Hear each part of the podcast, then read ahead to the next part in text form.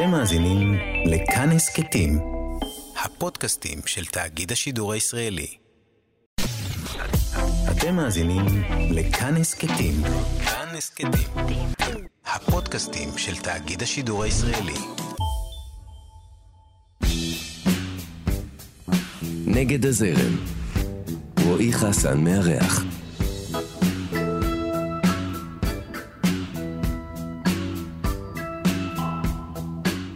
הפסנתר שלימדה אותו השכנה בבניין הבאר שבעי הוציא אותו למסע שהפך אותו משיפוצניק לרוקיסט.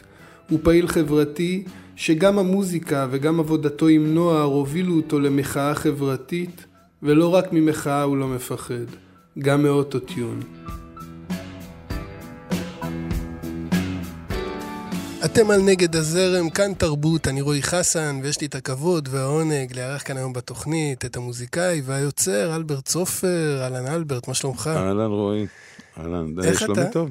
כן? אה, כן, האמת, ימים מאוד אה, אינטנסיביים, מה- מהרבה בחינות מכל הכיוונים, אבל אינטנסיביות טובה כזאת, שנותנת קצב. אה, מה, מה אינטנסיבי? אה, שתף אותנו. גם בענייני יצירה ומוזיקה, עם אלבום חדש שהוצאתי, והופעות חדשות שאני מתחיל לרוץ איתם, וגם כמובן בענייני עבודה בכוח לעובדים, אני עובד בכוח לעובדים, אנחנו, לא יודע, אולי נדבר על זה גם קצת בהמשך. זהו, זה, זה כל, זה עשית תקציר, זה מה ש... זה, אתה יודע, לפעמים עושים תקציר בתוכניות, אז הנה, עשית תקציר. אה, אז נפתח לאט לאט. יאללה. אה, אנחנו בנגד הזרם, אתה מרגיש נגד הזרם? אני בהחלט אה, מרגיש לא פעם נגד הזרם, למרות שלפעמים אני, זה, זה נדמה לי כמו פשוט זרם שליד הזרם. כלומר, לאו דווקא נגד, זרם מקביל. כן, זרם מקביל, שכאילו הולך הפוך ומסתכל על הזרם המרכזי, כן. כן, זה, זה, זה, זה דרך להגדיר נגד הזרם, אתה כן, יודע. כן. אבל איך- זה בא לידי ביטוי ביצירה שלך, אתה חושב? אני חושב, מעצם העובדה שאני כאילו, מאז שהתחלתי להיות פעיל, אפשר להגיד מוזיקלית, או אפילו מילדות, כאילו, לא, לא הלכתי ללמוד, אתה יודע, כאילו, באיזו צורה מסודרת מאוד ומתודית אצל מורים, או, כאילו, לי איזה, הייתה לי איזו תשוקה בעצם ליצור ולשחק, אה, כמו ילד, משהו שאני חושב שנשאר בי עד היום. וחיפשתי את הכלים הזמינים והמיידיים לעשות את זה. ואז אה, בהתחלה זה היה פסנתר, שביקשתי מההורים שיקראו לי פסנתר, באר שבע, והייתה לי מורה לפסנתר, שבבניין מורה רוסייה, שהעיפה אותי אחרי שנה בערך. אחרי זה עבר לגיטרה, כאילו חיפשתי את כי, כי האמצעים. היית, לה- היית שובב או לא, לא היית מספיק מוכשר? כי אני חושב שכאילו הייתי... צריך לא- לעמוד בסטנדרטים של מורה בדיוק, מורה, לפסנתר. מורה זה... רוסייה לפסנתר. תשמע, אני כאילו הייתי עולה ויורד, עולה ויורד. גרנו, גרנו בקומה רביעית, היא גרה בקומה שנייה, היו לה שתי בנות אה, שניגנו פסנתר, אה, מוכשרות ויפות, וכאילו רציתי להיות שם. וביקשתי פסנתר, זה לקח איזה שנה וחצי עד שאבא שלי גייס איזה תקציב לקנות איזה פסנתר גרמני שהעלינו אותו עם ארבעה סבלים דרך המדרגות, אתה לא מתאר לעצמך, הוא שבר את הקיר של החדר שלי בשביל להכניס אותו. וגרתי איתו, אבל בסופו של דבר היא אמרה לי, תשמע, אתה לא מתאמן מספיק, אתה, הציפורניים שלך תמיד ארוכות מדי. כאילו הייתי גם ילד שמשחק כדורגל, אז זה לא עבד ביחד. אה, מעניין. גם אני הייתי ילד שמשחק כדורגל. למה, זה לא. עבד ביחד? לא, זה לא עבד ביחד כי לא התאמנתי מספיק. אה, השקעתי יותר בכדורגל, בכדורגל. וכאילו, ורציתי לנגן, אתה יודע, בזמן שלי את מה שבא לי לנגן, ולא איזה יצירות קלאסיות, למרות שזה הקסים אותי להקשיב, כן. אבל לא היה לי את זה בשביל, אתה יודע, ממש להיכנס כן, לזה. לילד שבאמת רוצה ללמוד מוזיקה מתוך זה, באמת אתה, בשלב ראשון לפחות, אתה רוצה לנגן את מה שאתה שומע, את הפופ, נכון. את הרוק, אתה לא יודע, את נכון. מה שאתה שומע, מה כן. שברוח התקופה, לא יודע מה כן. ילדים אז וילדים היום, אבל הנה, הילדה שלי עכשיו חסכה כסף כן. שנה לקנות אה, אורגן. הילדה חסכה. חסכה, עכשיו, אתה נעלה. יודע, זה לא עניין של לקנות לאורגן, אין בעיה, אבל העניין הזה של ה... אתה יודע, פעם ראשונה בעצם, היא די קטנה, אבל כן. פעם ראשונה שהיא רוצה משהו מספיק זמן, לאורך מספיק זמן, בעקביות, כן. שאתה אומר, אוקיי, זאת, אתה מבין, אנחנו לא, אנחנו לא קודם שברנו את הקיר עם הפסנתר. אנחנו לא. קודם נתנו לה ל, לדגור עם עצמה, ובאמת יש איזשהו רצון אמיתי מצידה, והנה, עכשיו, ממש עכשיו אני הולך אה, כן, לקחת אותה לקנות אני, ה... אני, אני חייב להגיד זה, כי זה די מזכיר את, ה, את מה שהרגשתי כאילו כילד. כלומר, הייתי בן שמונה או שבע בערך אפילו, ואני אמרתי לך, זה כאילו לקח איזה שנה ופלוס שנדנדתי ואמרתי, אני רוצה, אני רוצה, אני רוצה, אני רוצה. ובאמת, כאילו, כשההורים שלי ראו שאני חם על זה, באמת, מה שנקרא, אז נעשה כל המהלך הגרנדיוזי הזה, שהוא כזה מין סיפור כזה שאני הולך איתו, אני הייתי ישן בתוך הפסנתר הזה. כלומר, היה פסנתר גרמני שאפשר לפתוח לו את, הד... את, ה... את הלמטה כזה, את הקרביים, בקרביים שלו הייתי ישן מדי פעם. ו... ועם הזמן פשוט, אתה יודע, חזרתי אליו כאילו בדיוק מהמקום שכאילו חיפשתי, של כמו שאמרת, למצוא מלודיות של שירים שאני אוהב, ואחרי זה כאילו גם להמציא מלודיות, משלי וכולי. אחרי זה זה עבר לגיטרה וכאלה דברים, כאילו כשרציתי לכתוב. אז, אז בית בבאר שבע, הורים שקונים פסנתר בגיל מאוד צעיר, אתה אומר, אחר כך אתה עובר ל, ל, לגיטרה, ההורים תמכו בזה? זאת אומרת, ההורים, אה, באת מבית כזה ש, שתמך ב, באומנות, ביצירה, ההורים עסקו באיזשהו באתי, אופן? ב... ב... באתי מבית, ההורים שלי, אתה יודע, מהגרים מתוניס ואלג'יר, כאילו אמא שלי אלג'יראית, אבא שלי טוניסאי, אבא שלי היה קבלן, אמא שלי עקרת בית. חיינו, מה שנקרא כמו פעם, שלא חסר כלום, אבל לא באיזה שפע או משהו כזה, בדירת אה, שיכון בשכונה חמודה בבאר שבע. והם תמכו פשוט בכל מה שעשיתי. כלומר, הם, אני חושב כאילו התמיכה העקרונית הייתה כאילו שהם אוהבים אותי, הם מאמינים בי, ואם אני רוצה משהו אז... uh, הם תמיד שם היו בשביל לתמוך בזה. זה לא היה בית אומנותי מהבחינה. מה ההורים עשו? אבא שלי היה קבלן שיפוצים. אה, ואימא שלי עקרת בית. ו... וזהו, גם לאורך השנים כמובן שעבדתי איתו, אתה יודע, חופשים, וזה כאילו משהו שגם הקנה לי כזה כל מיני מיומנויות שהייתי בטוח שלעולם לא יהיו לי. של... לא, אבל, אבל תדע לך שבעניין הזה של השיפוצים, יש, יש בזה משהו שמתחבר עם אה, יצירתיות בהחלט, ואומנות. בהחלט. אבא שלי היה קורא לי פיקאסו. זה עבודת ידיים. שהייתי צובע. אני למשל, נגיד, יכול להעיד על עצמי, שאני לא יודע לדפוק מסמר בקיר. עכשיו, זה וואלה. לא הקצנה, זה כן. אמיתי. אני פעם רציתי לעשות לאשתי לפני איזה עשר שנים הפתעה, mm-hmm. ולתלות לה איזה שני מדפים שהיא נורא רצתה. uh, המדפים עמדו בסוף, אבל מסביבם היו איזה עשרים חורים. אז היא אמרה לי כזה, תודה על המחווה היפה, אבל זו פעם אחרונה שאתה עושה תכתוב, משהו כזה. תכתוב לי שירים, כאילו. זה משהו אחר, גם זה היא לא כל כך אוהבת שאני עושה בשבילה. כן. אבל, אבל, אבל באמת במקרה הזה, הדבר היחיד שאני מורשה לעשות, ואפילו מצווה לעשות פעמיים בשנה, זה לצבוע. וואלה. כי אתה יודע, יש בזה את ה... אז אתה התאמנת לאורך השנים. את היצירתיות. שזה... כן. של, של לתפוס מברשת, וזה לא עכשיו לקדוח, זה לא לדפוק, זה לא ל... זאת אומרת... אה, כן. אז uh, אמרנו באר שבע, ואז אתה מגיע לתל אביב, באיזה גיל אתה מגיע לתל אביב? בערך בגיל 19 וחצי, סיימתי צבא, מה שנקרא, חתכתי באמצע, בדיכאון עמוק. כן. פרופיל 21, כאילו לא, לא הסתדר, משהו שם לא עבד. לאורך כל הדרך, הייתי בגרעין, נחל, עפתי או עפתי, רבתי, מה זה רבתי? אני חושב שזה היה המאבק הראשון שלי, אפרופו גם קשור ככה, אתה יודע, למשהו שאז היה מאוד מאוד אה, לא, לא בתודעה שלי באופן ברור, של הגמוניה, מזרחים, אשכנזים, אה, ולימים הבנתי שכאילו היה שם משהו מזה בתוך הסיפור של הגרעין הזה, ולא משנה, באיזשהו שלב כאילו התנגדתי לכל מה שקרה שם, התנגדתי להעיף, להעיף חבר'ה שהיו מאשקלון דווקא, אה, אז העיפו אותי יחד איתם. ו... בסופו של דבר סיימתי, כמו שאמרתי, בדיכאון עם המלצה לאשפוז אה, את הצבא בגיל 19 וחצי, חזרתי הביתה, נכנסתי למיטה, שמעתי המון מוזיקה, ובזכות אבא שלי שיחיה, האמת, אה, אה, הצלחתי לצאת מזה, כי הוא פשוט, כשבאתי ואמרתי לו, אמרתי לו, אבא, אני לא יכול יותר, אני צריך כאילו איזה זמן מנוחה באיזה אשפוז, איזה מיטה טובה וטיפול. הוא אמר לי משפט שהולך איתי עד היום, הוא אמר לי, כל עוד אני חי, אתה לא מתאשפז בשום מקום. והיה בזה משהו שאתה יודע, כאילו אחז בציציות ראשי, בכל בוקר הוא היה מעיר אותי, בוא איתי לעבודה, בוא איתי לעבודה, בוא איתי, והייתי רב איתו וכולי וכולי.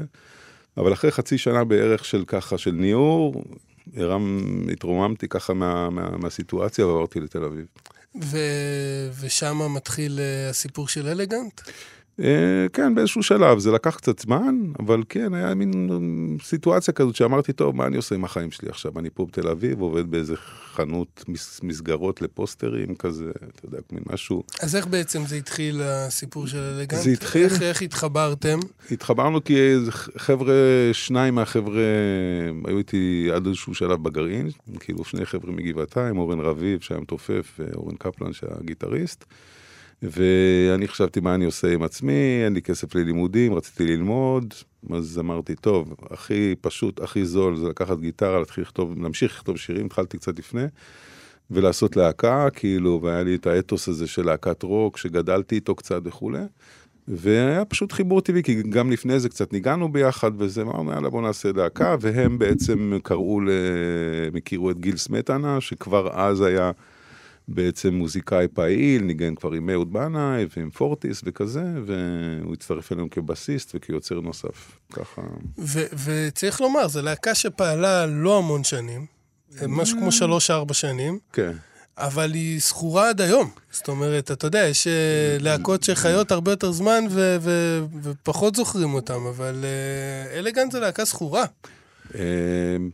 אתה יודע, למי שזוכר. לא כאילו, יודע, יש- אתה, אתה, אני, אני בטוח שאתה שומע את זה כל הזמן, זאת אומרת, זה מלווה אותך כל החיים. זה אתה... מלווה, כן, זה מלווה אותי, זה כל פעם מפתיע אותי מחדש, כלומר, לאורך השעה, היום פה כבר פחות, כי באמת, כמו שאתה אומר, כאילו, לאורך ה-20 שנה האחרונות, או יותר. תראה, אני זוכר את עצמי בתקופות מסוימות בנערות שלי, או קצת אחרי הנערות, כזה עדיין, גיל צעיר, הייתי עובד בחנויות תקליטים, כן, והאלבום של אלגנט תמיד היה וואלה. בחנות. זאת אומרת, וזה, ו, וכבר אז הוא היה בן 20 שנה. וואלה. זאת אומרת, כן. אתה מבין? זאת אומרת, זה... זה... כן, אני מבין מה אתה אומר, כן, אני כאילו חוויתי את זה, אתה יודע, מאיזה כיוון כזה, שכאילו, כשהוצאנו את האלבום זה היה כאילו, הוצאנו ושחררנו, וכאילו הייתה תחושה שכאילו זה לא, אתה יודע, זה, זה לא היה תערובת אסקוט, זה לא היה איפה הילד, זה כאילו היה באמת הרכב שכאילו הרבה מוזיקאים אהבו, אבל כאילו, כמו שאז, כן. אפרופו נגד הזרם, זה היה כאילו כבר אז אמרנו, תנו לנו לנגן בשקט, אל תגידו לנו מה לעשות.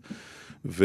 אבל עם השנים באמת כאילו קיבלתי הרבה פידבקים, כאילו מפה, משם, מכל מיני כיוונים מפתיעים, שזה, אנשים אמרו לי, זה הדיסק שעד היום נמצא בעשירייה הראשונה שלי וכולי וכולי, אז uh, תודה על זה.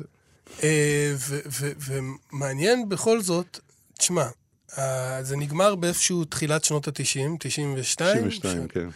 ומשם עד ל-2000 וכמה, 13. מה, מה קרה?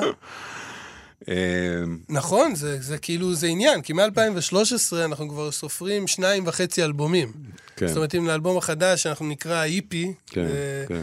במושגים של פעם. היום, זה, היום זה אפילו עובר כאלבום, אתה יודע, כן. לא, היום לא סופרים אלבומים. נכון, סופרים שירים. אז כן, אז אה, פעם היו קוראים לזה איפי, נגיד, לצורך העניין, אבל באמת עד 2013 הייתה איזה סוג, סוג של אה, שתיקה, נכון?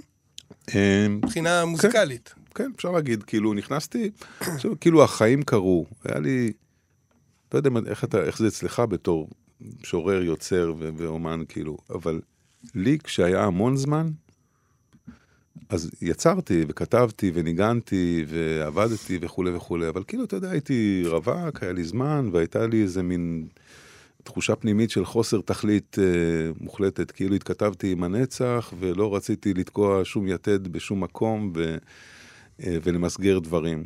ובאמת היה מין עשור כזה של, אה, שלא הופעתי, שפחות ופחות רציתי גם להופיע. כאילו, היה לי איזה מין תחושה שלא... שהמאמץ שכרוך בזה, לפחות אז, כאילו, של הציפייה הזאת, להיות תלוי ב... אתה יודע, באהבה ובהכרה הזאת, ובזה כאילו לא רציתי להיות שם. אבל באותם מקום. שנים יצרת כל הזמן? יצרתי כל הזמן. בעצם כתבת? האלבום שיצא ב-2013, חלק גדול ממנו זה שירים שהלכו איתי איזה 18-20 שנה אחורה. מהמם. וכאילו, אה, ובאמת כאילו, רק ש... אתה יודע, נכנסתי לזוגיות ונולדו לי שתי בנות, ככה בפער של שנתיים. היה כאילו מין רגע כזה שאמרתי, אוקיי, עכשיו אני באופן ברור רואה כאילו את המסגרת שבניתי, שנבנית גם מסביבי, וכאילו אם עכשיו אני לא נועץ מסמרות כאילו במציאות ומחזיק את המוזיקה ואת היצירה שלי, זה הולך להיות אה, עניין גמור הדבר הזה.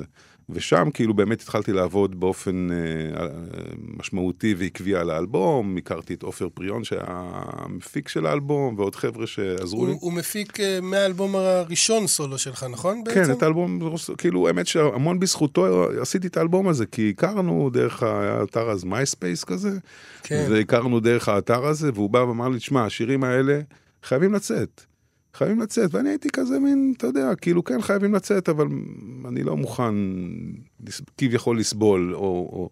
והוא התעקש על זה, ו... ובאמת נכנסנו לתהליך עבודה, שגם מאיר בי מחדש את החיבור הזה. יש את המקום הזה, אני לא יודע אם זו הנקודה שאתה מכוון אליה, אבל uh, שאני גם מרגיש, נגיד, בספרות שזה קיים, שבין היצירה לבין התוצר שלה, בסופו של דבר, אתה שואל את עצמך, האם, היא, האם המוצר עצמו כמוצר הוא הכרחי, בסופו של דבר? לגמרי. האם כאילו העולם באמת מחכה למוצא פיו של אלברט אה, סופר או של רועי חסן, לצורך העניין, כן? אז אני אומר, זה משהו שתמיד מלווה אותי. אני, אני כאילו, אתה יודע, בשנים האחרונות אה, אה, טועה בעניין הזה רבות. זאת אומרת, אה, אני גם לא הוצאתי ספר כבר איזה... נכון. לא, הפרוזה יצאה, לא יודע, 2018, זה, זה לא המון זמן. כן. אבל שירה כבר די הרבה זמן. סביר. אבל שירה כבר די הרבה זמן. ואתה יודע, אני- אני נשאל בעניין. ואני חייב להודות שזה לא בוער בי. זאת אומרת, העניין הזה של ה... אתה יודע, אני בקצב שלי, כן. אני, הכל בסדר, אני יוצר כשאני יוצר. זאת אומרת, אני לא מרגיש שאני באיזשהו מאבק או באיזשהו פס ייצור כדי לייצר איזשהו מוצר שאני לא יודע מה בסופו של דבר גם ה...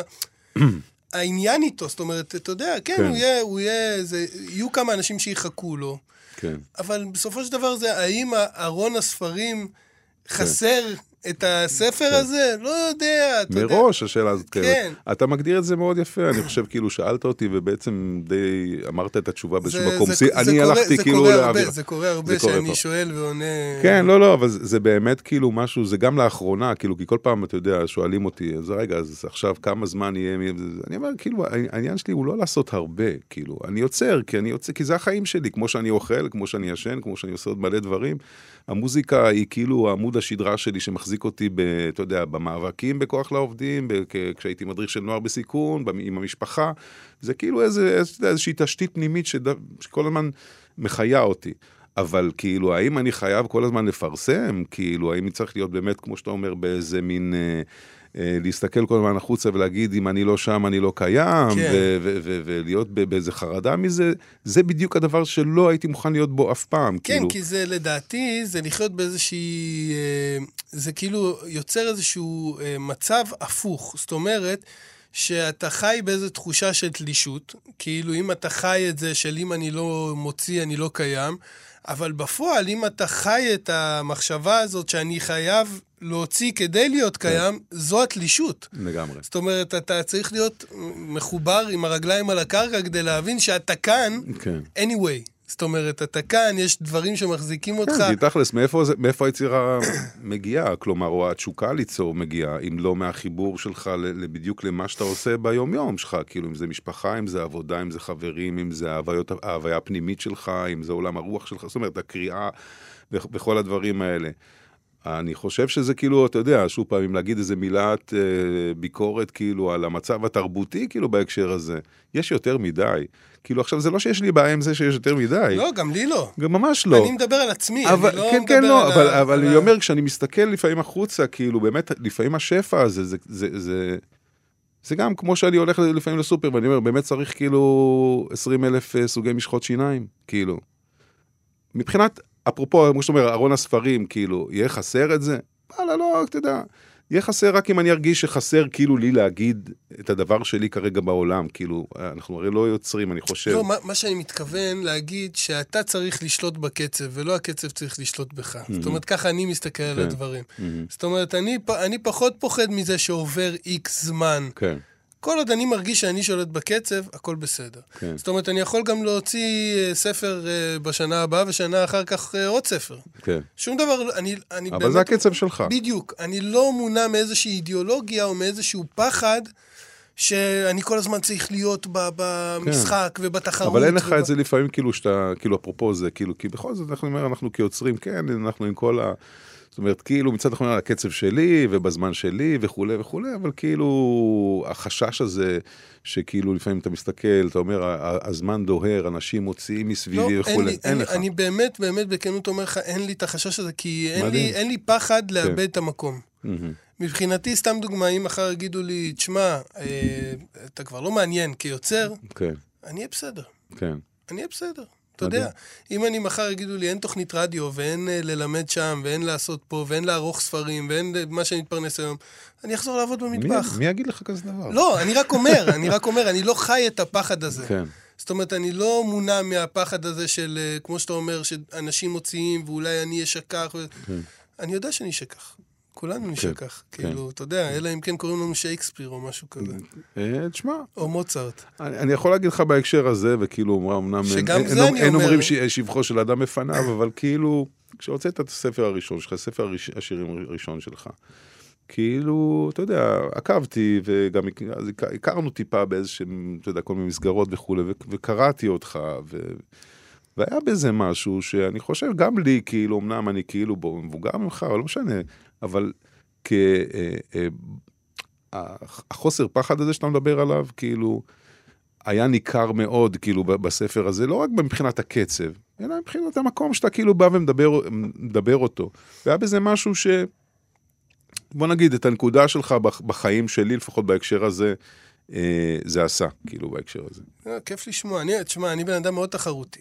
כל עוד יש כדור. כשאין כדור, אני הבן אדם הכי לא תחרותי בעולם, אתה מבין? יפה, יפה. אז כל עוד אנחנו לא יוצרים עם כדור, כן. ברגל, ביד, מהמם. אז הכל בסדר. וכל עוד אין- אי אפשר לספור את זה בגולים או כן, כן, בסלים, אז אני כאילו. לא בתחרות כן. עם אף אחד.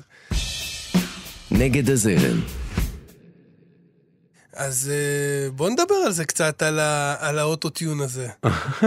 אה, תשמע, אה, זה קודם כל סופר מפתיע, אני בטוח שאתה שומע את זה הרבה מאוד, נכון. כי זה היה באמת לא צפוי, אה, וזה שימוש סופר מעניין, אחד המעניינים והיותר יפים ששמעתי וואלה. במוזיקה הישראלית, לפחות באוטוטיון. תשמע, אני אגיד את האמת, אני חובב אוטוטיון. כן. אני מאוד אוהב היפ-הופ, ואני מאוד אוהב את כן. השימושים שעושים באוטוטיון, לא כולם, אבל קניה ווסט למשל, שהוא אחד היוצרים האהובים עליי. ביותר, הוא, הוא באמת עשה מזה, אתה יודע, לקח משהו שנחשב באמת. ל- לפסול ונחות, והפך אותו לאיזשהו משהו ש... כלי אומנותי מהמדרגה כן. הראשונה, כן. ופתאום באת עם האלבום הזה, שכולו עם האוטוטיון, נכון? או כן, כמעט אפשר להגיד, כולו. כן, יש מקומות שזה יותר חריף. וכן, פה- נכון, אני מסכים. ומאיפה זה בא? מההיפ-הופ. זאת אומרת, מה, התחלת לשמוע היפ-הופ? האמת שאני כבר אה, אי אי אלו שנים שומע היפ-הופ, גם היפ-הופ אמריקאי, גם בריטי, צרפתי ולא מעט אה, מרוקאי אה, בשנים האחרונות. ו... והאמת שגם דרך הבן שלי, יש לי, הבן שלי אבינועם שיחיה, עושה מוזיקה בשנתיים שלוש האחרונות, עושה היפ-הופ משלו. ומרגש אותי לראות אותו צועד בתוך, כאילו, הכלי הראשון שלי היה גיטרה, שלו הראשון זה מחשב. אבל כאילו התחיל לעשות ביטים, לבד, עם חברים, ו... ואז התחיל לכתוב טקסטים. בן כמה הוא? הוא בן שו... עכשיו 17 וחצי בערך. התחיל ככה גיל 15. והשמעת לו אה, סקיצות של אז זהו, אז תוך כדי השירים האלה עם עבודה, האוטוטיון? בדיוק, אז תוך כדי עבודה, כאילו, זה לא אומר השפעות היפ-הופ וה- וה- והבן שלי, כי כאילו שמעתי אותו משתמש באוטוטיון כדיפולט. כי אתה יודע, כאילו כ- כמשהו, לא שכאילו, גם כתפיסה, כאילו, אני לא יודע לשיר, אתה יודע, וזה יסדר לי משהו שם, זה כזה, הוא והחבר'ה שלו, זה, סליחה. ו... ו... וזה סקרן אותי, אמרתי לך, יש לי את המימד הזה של המשחק, של כאילו, תביא לי כל מיני כלים ומשחקים, ואני תמיד אה, סקרן לראות מה זה עושה. אז התחלתי לשחק עם זה, ואמרתי, אני חושב, היה כאילו, אתה יודע, זמן קורונה, אתה אומר, מה, יאללה, fuck off, כאילו, מה, מה, מה יש להתחיל לחשוב יותר מדי? והתחלתי לשחק, פשוט אה, מראש, כאילו, לפתוח אוטוטיון, לשיר עם אוטוטיון, לשים אחרי ששרתי וכולי. אז אה, והיית, אז זה משהו ש... תשמע, בכל זאת זה מעניין אותי לשמוע. כן. שאתה, ש- שאתה הקלטת עם האוטוטיון, כן. לקח לך איזשהו, עברת איזשהו תהליך של להתרגל לזה, או לאהוב את זה, או שזה משהו שקרה במיידי? שמעת ואמרת, בואנה, יש לזה קטע. האמת, כש, כשהבנתי קצת איך להשתמש בזה, כי זה כאילו יכול לזרוק אותך לכל מיני כיוונים, וכשהבנתי טיפה, עדיין אני לומד, כן? אבל, כש, אבל כבר ב, ברגע הראשון, תראה, יש משהו, זה מעניין, כאילו, הרבה פעמים כאילו מדברים איתי על זה שה... אתה יודע, איך אני אגדיר את זה, כאילו אומרים, לי, כאילו, הקול שלך הוא כזה, הוא אותנטי, והוא זה. אני הרבה פעמים אוהב לעוות את הקול שלי. אני הרבה פעמים אוהב... אוהב אני כאילו- אגיד לך, יש לי על זה כן. תיאוריה, כן. עליך. Mhm. אבל בוא, בוא תגיד לי רגע את זה שלך, אבל אני אמרתי שאני לא אשכח. כן, יש משהו, כשאני עובד, כאילו, עכשיו, תראה, זה פעם ראשונה גם שאני מקליט הכל לבד, ומפיק הכל לבד. ניגנתי שם הכל פחות או יותר, עשיתי מאסטרינג, עשיתי מיקס, כאילו, הכל עשיתי, מה אמרתי, אני לא מחכה לאף אחד, לא, לא שולח, אין, רוצה עכשיו, כאילו, כזה. ו... התנהגת ממש כמו בן 17. זאת אומרת, באמת, במובן הזה של הילד שיושב בחדר כן, עם מחשב כן. ואומר, אני המפיק של עצמי, כן, כן. אני המוזיקאי, אני מקליט, וככה דברים קורים היום. זאת אומרת, כן, וזה... כן, כן. זה מדהים לראות את זה, שזה בא מ- ממך. כאילו, אתה יודע, לא רק השימוש כן. בדבר הזה של הצעירים, מה שנקרא, אלא כל התפיסה הזאת של, אתה יודע, לשבת בחדר עם מחשב ולהגיד, אני עכשיו עושה את ה- את השיט שלי, כמו שאומרים הצעירים. זה מה שאני אומר לך, אני, אני כאילו, אתה יודע, לפני שלוש שנים סיימתי מאבק בחסות הנוער, כאילו שסיימנו אותו ב... צריך לומר, אתה מאוד מחובר לנוער, אתה עובד לגמרי, עם לגמרי, נוער עבדתי שנים. המון שנים, כאילו, עם נוער, וזה חלק, כאילו, כמובן מהעניין, וכאילו, אם היה לנו זמן, היינו מדברים על זה עוד שלוש שעות. אבל כאילו, זה חלק מהעניין. ובסופו של דבר, המאבק הזה נגמר ב, גם בכישלון, כאילו, כי הכניסו לנו חברת קבלן על הראש, שרפו לנו את ההסכם הקיבוצי שנאבקנו עליו במשך שנים, ואותי סימנו, כאילו, ממשרד הרווחה, ואמרו למעסיק, אותו אתה לא מעסיק באף מקום בחסות הנוער. אבל התוצאה של זה הייתה כי, כי אתה כאילו רצית את טובת הנוער בעצם, וזה נוער שתמיד אה, בסוף, בסוף, בסוף לצערנו אה, פועלים נגדו. כן, וזה, אני יכול להגיד לך את זה גם, כן. כן. אני גם לימדתי קולנוע אני יודע, הרבה פחות כן. ממך, הרבה פחות שנים ממך, בנוער בסיכון, מה כן. שנקרא. וזה היה בית ספר קסום, הבית ספר הזה. מהמם. ואחרי שנה שאני הייתי שם, זה היה אה, ברנקו וייס, אה, אה, בח... כן. אבל מחיבור של כן, ברנקו וייס ו... איך קראו לבית ספר? אה, בפרדס חנה, ליד המרכז מסחרי, שכחתי את השם. אה, שכחתי את השם, זה היה חיבור של ברנקו אוקיי. וייס והבית ספר הזה. ובכל זאת, עברו כבר כמה, כמה שנים מאז. וזה היה בית ספר מדהים, החיבור הזה, השילוב שהם עשו. כי לקחו נוער בסיכון ואמרו, אה, כן, בסדר, אתם תלמדו אה, אם אתם רוצים ללמוד אה, נגרייה או מוסך או לא יודע מה, אבל אתם גם תלמדו קולנוע וגם תלמדו, אה, זאת אומרת, ספרות וגם תלמדו... מדהים. זאת אומרת, יצרו איזה שילוב שם, ואחרי אחרי שנתיים סגרו את הבית ספר הזה. איזה זוועות. וזה בית ספר שהיה הצלחה מטורפת, אתה יודע, בשיעורי קולנוע ובגרויות בקולנוע, ולא יאומן, כאילו זה... כן, לא, יש איזו מומחיות למדינה הזאת, כאילו, או, או, או, לא לעשות, או לא לעשות את מה שצריך לעשות, איפה שצריך לעשות, או להרוס את מה שכבר עובד, כאילו. יש איזה דפוס חוזר כזה. אני אגיד שכאילו במסגרות שאני עבדתי בהן, אתה יודע, זה מסגרות עוד יותר, מה שקוראים הארדקור, מס- מסגרות סגורות עם אה, נערים שמגיעים עם, עם, עם עבירות, עם בעיות קשות. אה, הרבה פעמים שלא בטובתם, עם הרבה הזנחה וכולי, וכמובן שכאילו המאבק שלנו היה כאילו תמיד חיבר בין מה שנקרא זכויות העובדים, תנאי העובדים, תנאי השכר, לבין איכות ואופי הטיפול ש, ש, שבנערים. ו... והנקודה הייתה שכמו שהתחלתי להגיד קודם, כאילו בסופו של דבר, את המאבק האחרון שלי סיימתי כאילו בחוץ, מחוץ לחסות הנוער, אבל עם איזה, אני יודע, 30 אלף שקל או 20 אלף שקל אה, פיצויים של 14 שנים כזה, אתה יודע, המעט הזה. והדבר הראשון שרצתי לעשות זה פשוט ללכת לבנות לי אולפן ביתי צנוע וקטן, כי זה מה שרציתי כבר 20 שנה אחורה, אתה מבין? כאילו, כאילו לא הייתה לי באיזשהו מקום האפשרות הכלכלית לאורך שנים. אפרופו שאתה אומר כאילו התנהגת כמו בן 17. כן, כאילו במובן הזה.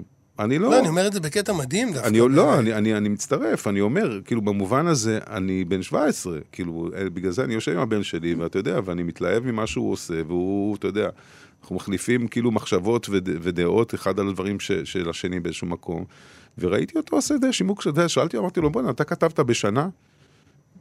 עזוב אה, איכות וזה, כמות מילים שאני 20 שנה לא כתבתי, כאילו בהיפו. ואתה יודע, והכל בפלואו, והכל יוצא, והוא יושב עם חברים, ויוצא וכולי וכולי. כל...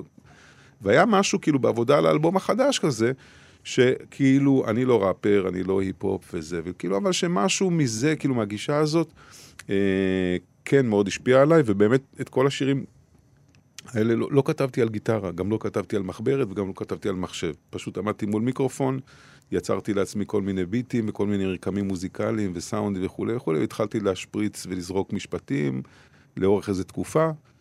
יצרתי קטעים מאוד ארוכים כאלה, ומתוך זה התחלתי לערוך עד שהגעתי לתוצאה. תראה, אני, אני אגיד לך מה התיאוריה שלי, התחלתי להגיד כן. קודם על האלבום החדש, המיני אלבום.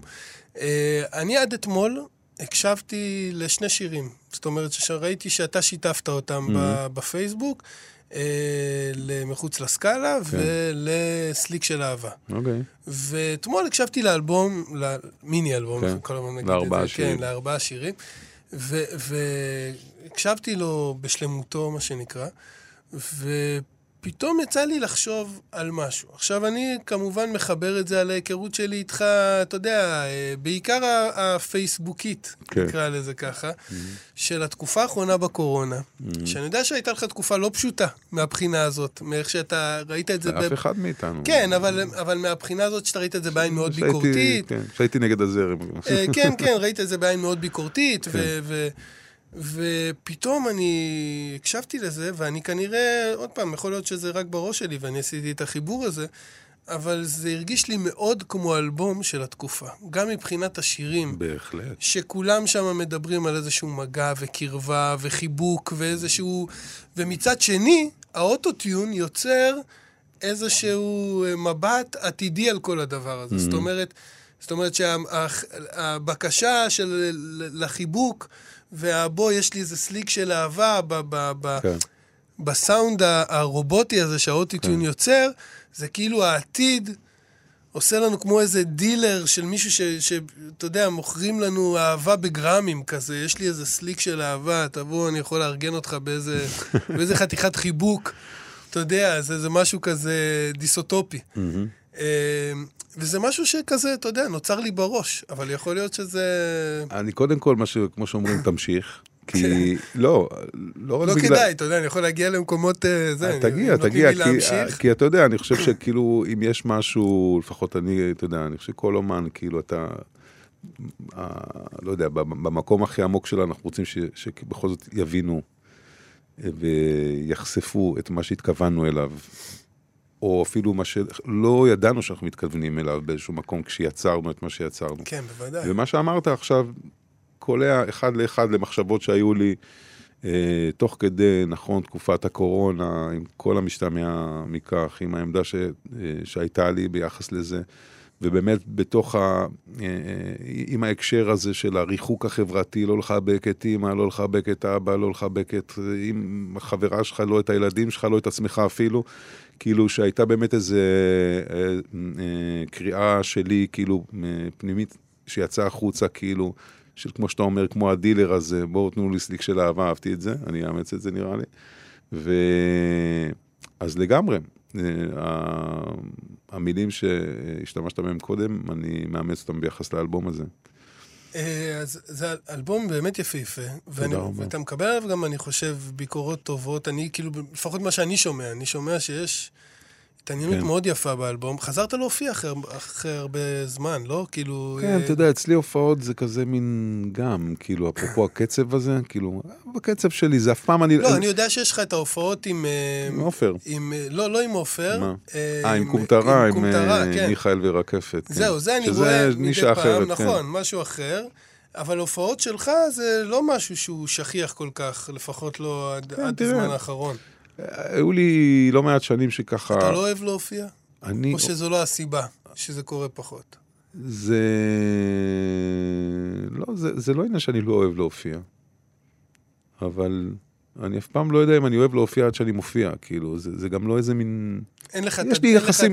תמיד היו, תמיד היו יחסים, uh, אתה יודע, כפולים, כאילו, עם, כן. ה, עם הבמה, מה שנקרא. עוד בימי אלגנט וזה, אני זוכר את עצמי עומד על הבמה ברוקסנד ואומר, אלוהים אדירים, מה אני עושה מול...